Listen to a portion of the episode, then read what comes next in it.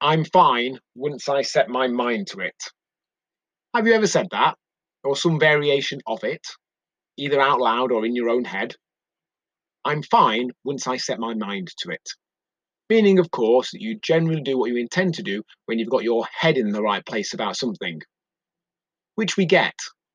It's a common expression and sentiment. But, as with most or all common expressions and sentiments, it's worth questioning is it the way to approach something that sets you up for success long term? Is it the way of seeing things that people who consistently do those things have? Or is it just something they choose to do more often than not, whether they feel like it or not?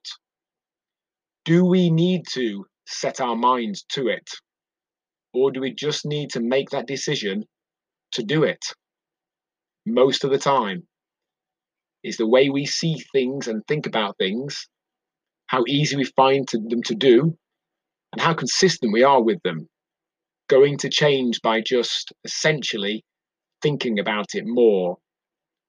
Or will just doing it, irrespective of how we currently feel about it, be what gets us to those changes? Much love, Jon, Game and Match, Hall.